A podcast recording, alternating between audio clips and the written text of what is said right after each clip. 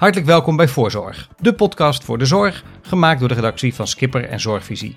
Ditmaal kunt u luisteren naar een aflevering van onze serie De Nulpraktijk. Daarin volgen we het opzetten van een huisartsenpraktijk 2.0 in Amsterdam. Een project van het Amsterdam UMC en GAZO, Stichting Gezondheidscentra Amsterdam Zuidoost en Diemen. Dit is deel 2, De Sleutel. In de vorige aflevering van de Nulpraktijk maakte ik kennis met huisartsen Karen Bloemendal en Sanne Rekers.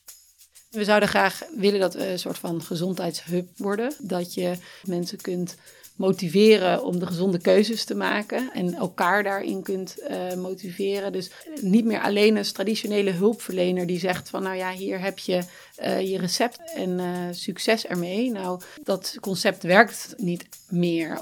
Inmiddels hebben de eerste patiënten zich aangemeld voor hun nieuwe innovatieve huisartsenpraktijk. Vandaag nemen we een kijkje in het pand waar ze binnenkort tijdelijk onderdak krijgen. Ook wil ik graag weten waarom het eigenlijk nodig is om de huisartsenzorg te vernieuwen.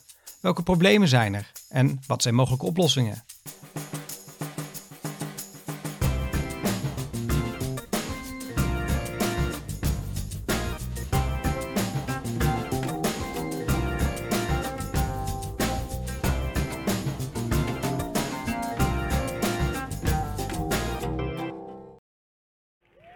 Geweldig dat jullie hier vandaag er allemaal zijn.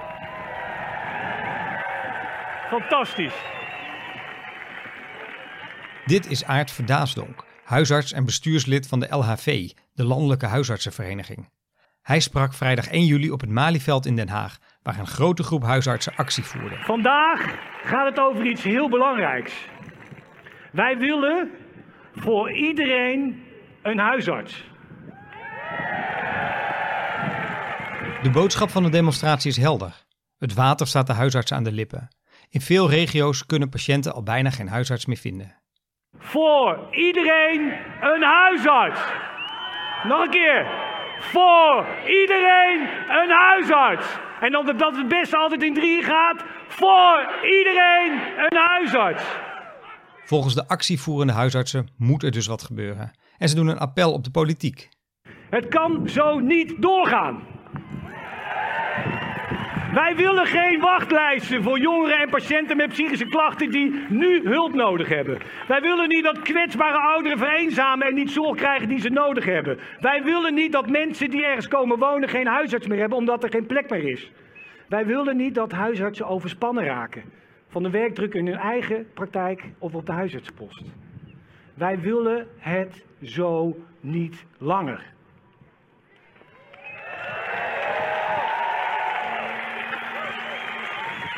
Wat er moet gebeuren, benoemt Verdaasdonk ook in zijn toespraak. Wij wilden meer tijd voor de patiënt. Wij willen minder stress op de huisartsenpost. Wij willen betaalbare huisvesting in de stad en op het platteland. En we willen dat de wachtlijsten in de ziekenhuizen, de GGZ en de jeugdzorg worden opgelost.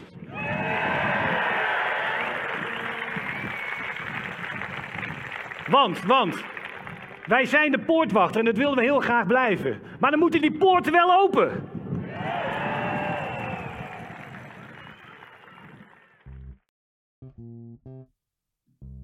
Het verhaal vindt duidelijk weerklank bij de demonstrerende huisartsen. Maar hoe zijn de problemen eigenlijk ontstaan? Jetty Bond, hoogleraar en hoofd van de afdeling huisartsengeneeskunde van het Amsterdam UMC, schetste onlangs in een oratie de oorzaken van de problemen in de huisartsenzorg. Ze wijst onder meer op de vergrijzing in Nederland, waardoor de zorgvraag stijgt en het aantal werkenden relatief gezien juist daalt. Dat betekent dat de zogenaamde grijze druk toeneemt. Waren er in 2012 nog vier werkenden op elke oudere, in 2040 zullen dat er nog maar twee zijn. Dus minder werkenden staan voor de grote opgave om de toegenomen zorgvraag te beantwoorden. Daarnaast spelen er volgens Bond nog andere zaken een rol. Tel daarbij op het feit dat huisartsen steeds vaker parttime werken, het gegeven dat huisartsen het niet meer vanzelfsprekend vinden om zich langdurig te vestigen en de omstandigheid dat digitalisering vooralsnog tot minder oplossingen leidt dan we hadden gehoopt. Ook kunnen we onze ogen er niet voor sluiten dat we te kampen hebben met een zorgsysteem dat zo overbelast raakt dat we als poortwachter te vaak gesloten poorten treffen. Tegelijkertijd moeten we functioneren in een maatschappij met een 24-uurseconomie en een continue toename van technologische mogelijkheden, waarin de patiënt zich steeds meer als consument gedraagt, hogere eisen stelt en de grenzen van het mogelijke steeds minder makkelijk accepteert. Dat alles in een samenleving die terecht ook nog eens om duurzaamheid schreeuwt. De conclusie die de hoogleraar hieruit trekt is even logisch als confronterend. Wie al deze dingen op zich in laat werken, zal begrijpen dat er werk aan de winkel is. Want er dreigt een zorginfarct. Een serieus zorginfarct dat niet even met een bypass of dotterbehandeling te verhelpen is. Jetty Bond was ook al even kort te horen in de eerste aflevering van deze podcastreeks.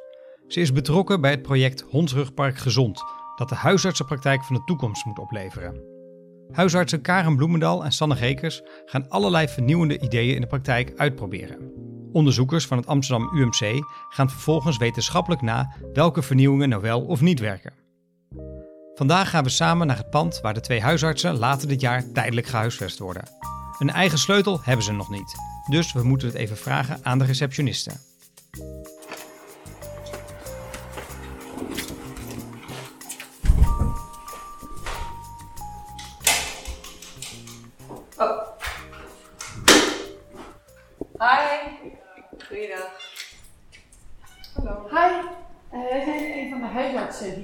Hier komen werken, samen met Arena Fysio. En we wilden heel even het pand komen bekijken. Kunnen wij erin?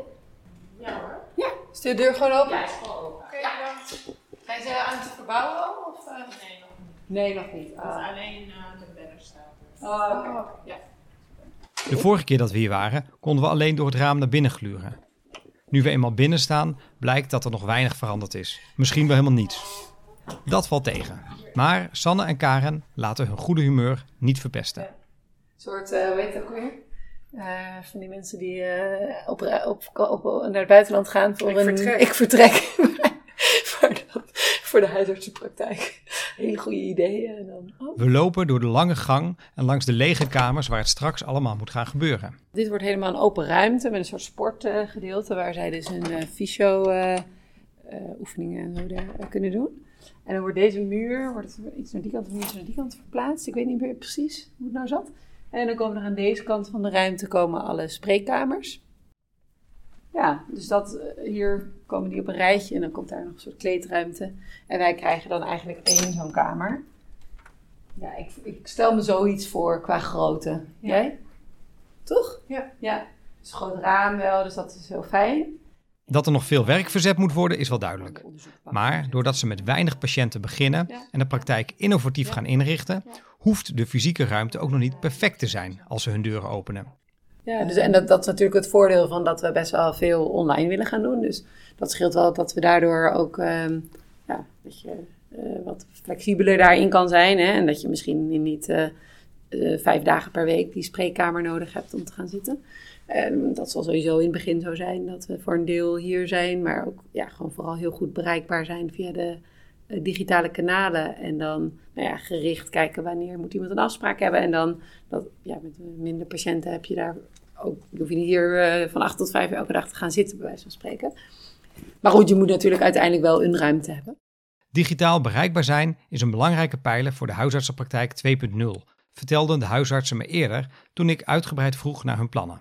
De eerste wat de patiënten zullen merken is dat ze dat zien als ze naar onze website gaan, dat we heel erg de voorkeur hebben dat ze digitaal bij ons met ons contact leggen. Dat kan uh, zowel via de portal, ja, eigenlijk voornamelijk via de portal, dat ze daar al heel veel zelf kunnen. Uh, dat ze zelf afspraken kunnen inplannen, uh, dat ze daar vragen aan de dokter kunnen stellen, dat ze hun eigen dossier in kunnen zien. En door middel van die dingen willen we het ook voor de patiënt ten eerste inzichtelijker maken van wat wat er gebeurt in de praktijk, maar het ook makkelijker maken. We zullen ze ook live zien als dat nodig is. Door middel van die app kan er goed geselecteerd worden van oké, welke vragen kunnen digitaal beantwoord worden of kan het misschien via een videoconsult. Hoeft de patiënt niet voor naar de praktijk te komen. We verlaten het pand en lopen door de nieuwe wijk terug naar onze auto's.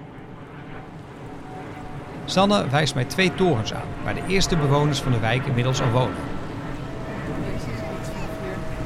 Het zijn twee witte torens die daar, uh, daarachter zie je, ja, dit het puntje.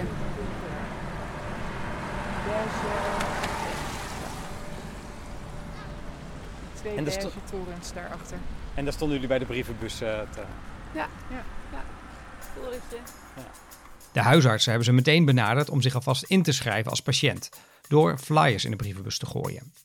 Zo willen ze ervoor zorgen dat de patiënten uit de wijk niet elders in de stad een huisarts zoeken, of dat omgekeerd patiënten uit andere wijken die geen huisarts kunnen vinden, zich inschrijven bij hen. Voor dat inschrijven van de patiënten hebben de twee huisartsen trouwens ook ideeën.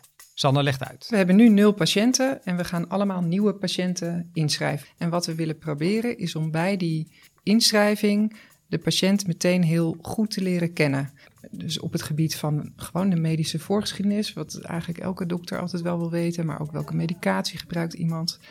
Maar ook heeft iemand werk? Hoe woont iemand? Heeft iemand misschien mantelzorg eh, voor kinderen of voor andere mensen in de omgeving? Zijn er belangrijke dingen in iemand zijn leven gebeurd? Eh, ja, omdat we weten dat het allemaal invloed heeft op je gezondheid en ook op hoe je zelf met je gezondheid omgaat en ook dus op de manier waarop je contact hebt met je huisarts. En we hopen dat door zo'n heel uitgebreide kennismaking aan de voorkant, ehm, dat wij dan onze patiënten gauw goed kennen en dat ook onze patiënten goed weten, nou, dit is de dokter, hiervoor kan ik bij die dokter terecht. En voor andere dingen kan ik misschien eh, ergens anders terecht.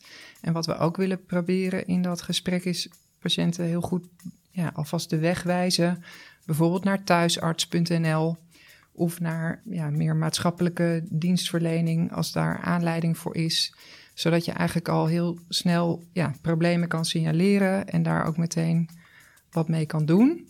Om te voorkomen dat je in een situatie komt ja, dat je brandjes moet blussen. We zullen met verschillende zorgverleners in de praktijk werken. En je wil wel zorg die precies op de patiënt gericht is. Eh, dus wat je eigenlijk graag wil, is dat je wel al die informatie hebt. Dat je dat invoert in een HIS, waarbij dat ook duidelijk is terug te vinden op een duidelijke plek. En daarmee ook eigenlijk direct dat overzicht hebt. Dat als je eh, een patiënt voor je hebt, dat je allerlei informatie al hebt voordat je die binnenroept in je, in je wachtkamer of in je digitale wachtkamer. Dus, dus eigenlijk de vervanging van die ene huisarts die, die de hele patiënt kent.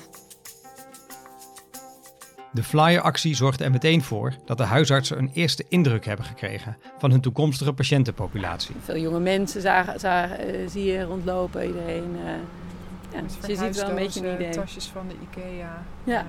Wel handig, potten trouwens. verf. handig trouwens als je naast de IKEA woont. Ja, inderdaad. Ja, Hoe chill is dat als je net verhuisd bent? ja, inderdaad.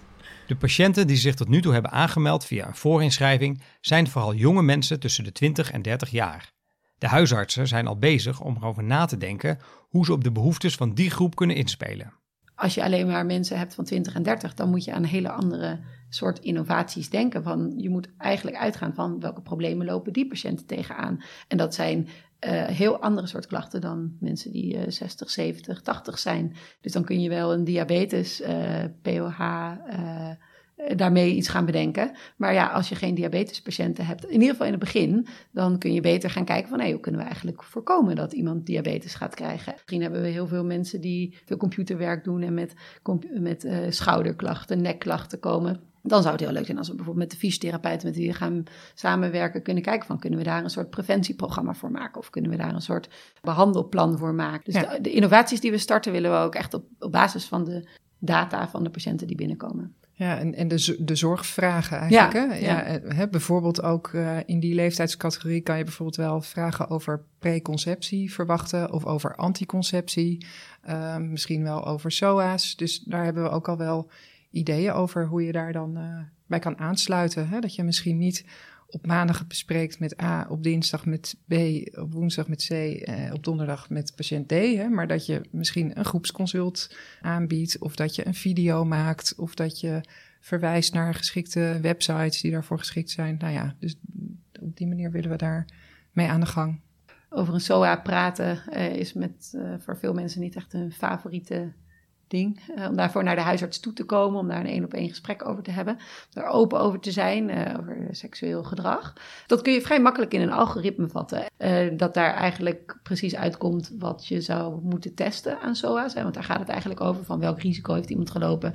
Welke testen moeten we doen, zodat niet bij, niet bij iedereen het hele palet aan testen gedaan hoeft te worden. Die, die algoritmes bestaan en bijvoorbeeld SOA AIDS heeft daar op zijn website iets over. Nou ja, je zou kunnen kijken van hoe kunnen wij dat met hun gaan overleggen. Of, hè, dus het zijn nog maar ideeën, we hebben daar nog helemaal geen concrete plannen over.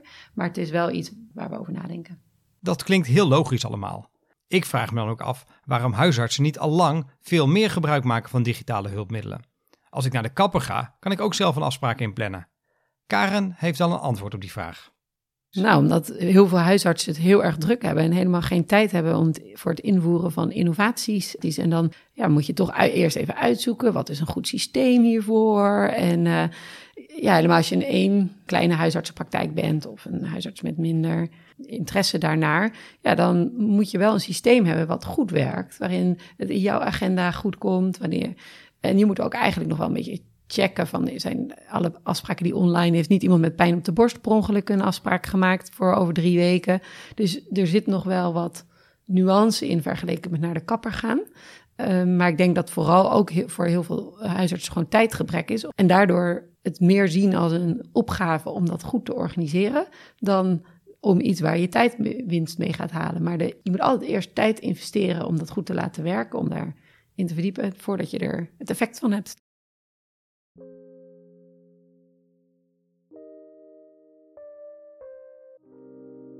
Dus huisartsen hebben het te druk om te innoveren, maar ze moeten wel innoveren omdat het anders te druk wordt. Zo draaien ze steeds verder vast. Karen en Sanne krijgen wel de ruimte om voor de problemen die ze signaleren oplossingen te zoeken, die uit te proberen en dat vervolgens te evalueren. Toch zijn ze zich ervan bewust dat lang niet alle problemen door huisartsen zelf zijn op te lossen. Een groot deel van de oplossing moet komen uit de politiek. Ik ben ontzettend blij dat ik niet uh, in Den Haag werk. Lijkt me helemaal geen uh, aantrekkelijke baan om die, al die wicked problems die er op het moment uh, spelen, om die op te moeten lossen. In die problemen voel ik heel sterk de motivatie om te kijken, goh, wat kan er wel binnen mijn cirkel van invloed en ja, hoe, hoe kunnen we het dan wel doen? Het was de bedoeling dat ik de volgende aflevering van deze podcast de feestelijke opening van de praktijk zou bijwonen. Die staat gepland voor oktober, maar het is zeer de vraag of dat haalbaar is. Ik neem afscheid van Sanne en Karen. Als ik Hondsrugpark weer uitrij, is het me duidelijker dan ooit tevoren. De huisartsenzorg innoveren is net als een verbouwing een kwestie van geduld, doorzetten en vooral de moed erin houden. Maar even ziet u tussendoor, ken jij ja. een verbouwing die ooit helemaal binnen de planning rond was, waarbij het budget gewoon, hè, dat er geld over was aan het eind van de rit? Ik bedoel, dat hoort er ook een beetje bij natuurlijk.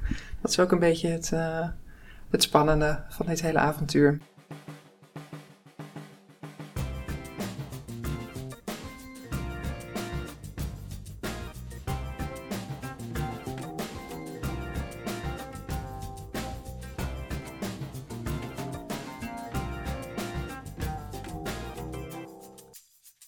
Tot zover deze aflevering. Wilt u deel 3 van de Nulpraktijk niet missen en op de hoogte blijven van alle andere afleveringen van Voorzorg? Dan kunt u zich abonneren in de meeste bekende podcast-apps. De Nulpraktijk wordt gemaakt door mij en mijn naam is Sietse Wilman. Mijn dank gaat uit naar Sanne Rekers en Karen Bloemendaal voor hun medewerking en naar de Landelijke Huisartsenvereniging en het Amsterdam UMC omdat ik hun audiofragmenten mocht gebruiken. Natuurlijk dank ik ook u voor het luisteren en zeg ik heel graag tot de volgende Voorzorg.